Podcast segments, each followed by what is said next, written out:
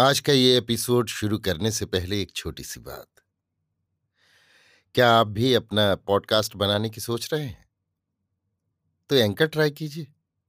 ये पॉडकास्ट बनाने का सबसे आसान तरीका है। नंबर 1, ये फ्री है।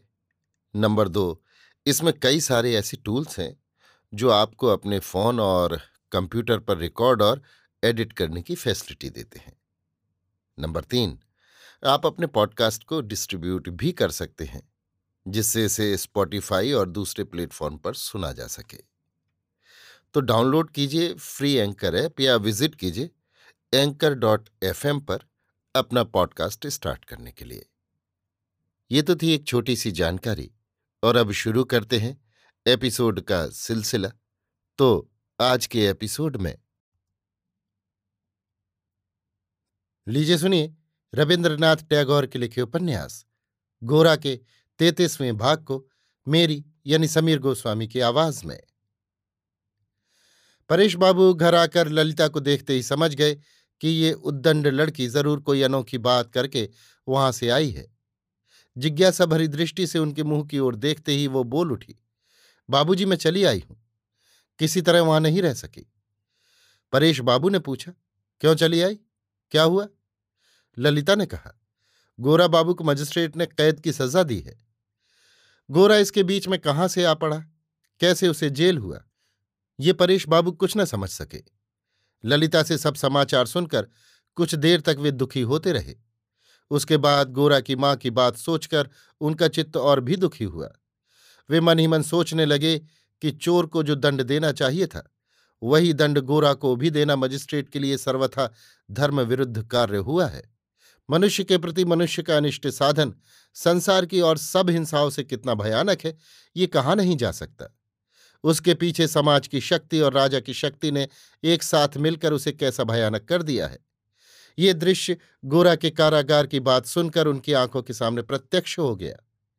परेश बाबू को इस प्रकार चुप हो सोचते देख ललिता उत्साहित होकर बोल उठी, अच्छा बाबूजी आप ही कहिए, क्या ये घोर अन्याय नहीं है?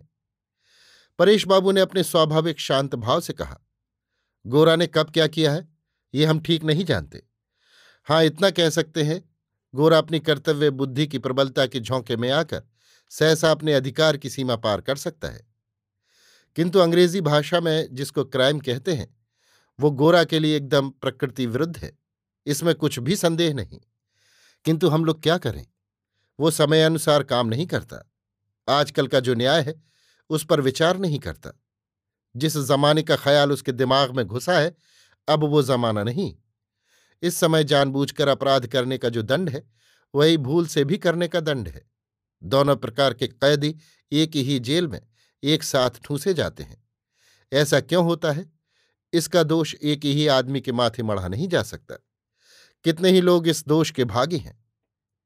एकाएक इस प्रसंग को रोककर परेश बाबू पूछ बैठे, तुम किसके साथ आई हो? ललिता ने साहस करके कहा, विनय बाबू के साथ। बाहर से वो चाहे जितनी प्रबलता प्रकट करती किंतु उसके भीतर दुर्बलता थी। विनय बाबू के साथ आने की बात कहते समय लाख चेष्टा करने पर भी उसका स्वर स्वाभाविक नहीं रहा, उसमें कुछ विकार आ ही गया। लज्जा से बचने के लिए खूब सावधान रहने पर भी ना मालूम कहाँ से कुछ लज्जा आ ही गई। चेहरे पर लज्जा का भाव छा गया है ये समझकर उसे और भी लज्जा हुई। परेश बाबू इस उद्धत स्वभाव की लड़की को अपनी और लड़कियों के अलावा कुछ अधिक प्यार करते थे। इसके व्यवहार की और लोगों के द्वारा निंदा होने पर भी उसके आचरण में जो सत्यनिष्ठा थी उसे वे विशेष श्रद्धा की दृष्टि से देखते थे। वे जानते थे ललिता में जो दोष है वही लोगों की नज़र में विशेष रूप से पड़ेगा, किंतु इसमें जो गुण है वो चाहे जितना ही दुर्लभ क्यों न हो लोगों के निकट आदरणीय न होगा। परेश बाबू उसके दोष को न देख करके उसके गुण को ही यत्नपूर्वक आश्रय देते आए हैं। वे ललिता की तुरंत प्रकृति को दबाने की चेष्टा करते हुए भी उसके भीतर का महत्व नष्ट करना नहीं चाहते थे। उनकी और 2 बेटियों को सब लोग सुंदरी कहते थे। उनका रंग गोरा था किंतु ललिता का रंग उन दोनों की अपेक्षा कुछ सांवला था। उसके चेहरे के सौंदर्य में भी भेद था। बरदा सुंदरी इसी कारण ललिता के लिए योग्य वर की बात चलाकर स्वामी के समीप सदा उद्वेग प्रकट करती थीं, किंतु परेश बाबू ललिता के चेहरे पर जो एक प्रकार की शोभा देखते थे वो न रंग की शोभा थी और न अवयव की शोभा, वो अंतःकरण की गंभीर शोभा थी। उसमें केवल लालित्य ही नहीं था किंतु स्वतंत्रता का तेज और मानसिक शक्ति की दृढ़ता भी भरी थी। वो दृढ़ता सबके हृदय को मोह नहीं सकती थी।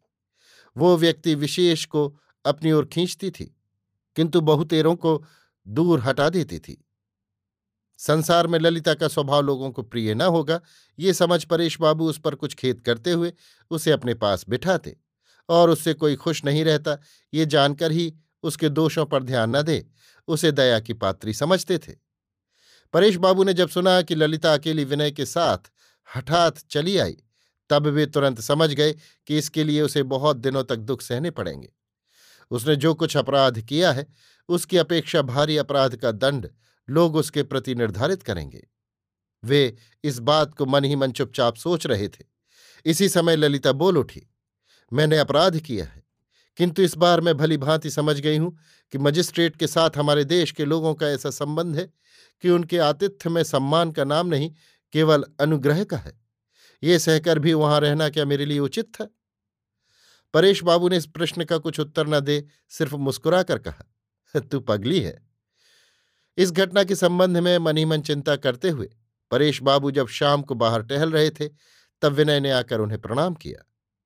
परेश बाबू ने गोरा के कैद खाने की सजा के संबंध में उसके साथ बड़ी देर तक बातचीत की किंतु ललिता के साथ स्टीमर पर आने के प्रसंग में कुछ न पूछा। अंधेरा होने पर कहा, चलो विनय भीतर चलो। विनय ने कहा, मैं अभी अपने घर जाऊंगा। परेश बाबू ने उससे दूसरी बार ठहरने का अनुरोध न किया। विनय एक बार संकुचित दृष्टि से दो मंजिले की ओर देखकर धीरे धीरे चला गया। ऊपर से ललिता ने विनय को देख लिया था। जब परेश बाबू अकेले घर के भीतर बैठे थे तब ललिता ने समझा कि कुछ देर में विनय भी घर आवेगा, परंतु विनय ना आया। तब टेबल के ऊपर की कुछ किताब को उलट पुलट कर ललिता कोठे से चली गई। परेश बाबू ने फिर ललिता को पुकारा। उसके उदास मुंह की ओर स्नेह भरी दृष्टि से देखकर कहा, बेटी मुझे एक ब्रह्म संगीत सुनाओ। ये कहकर उन्होंने बत्ती की रोशनी में कागज की आड़ कर दी। अभी आप सुन रहे थे रविन्द्रनाथ टैगोर के लिखे उपन्यास गोरा के 33वें भाग को मेरी यानी समीर गोस्वामी की आवाज में।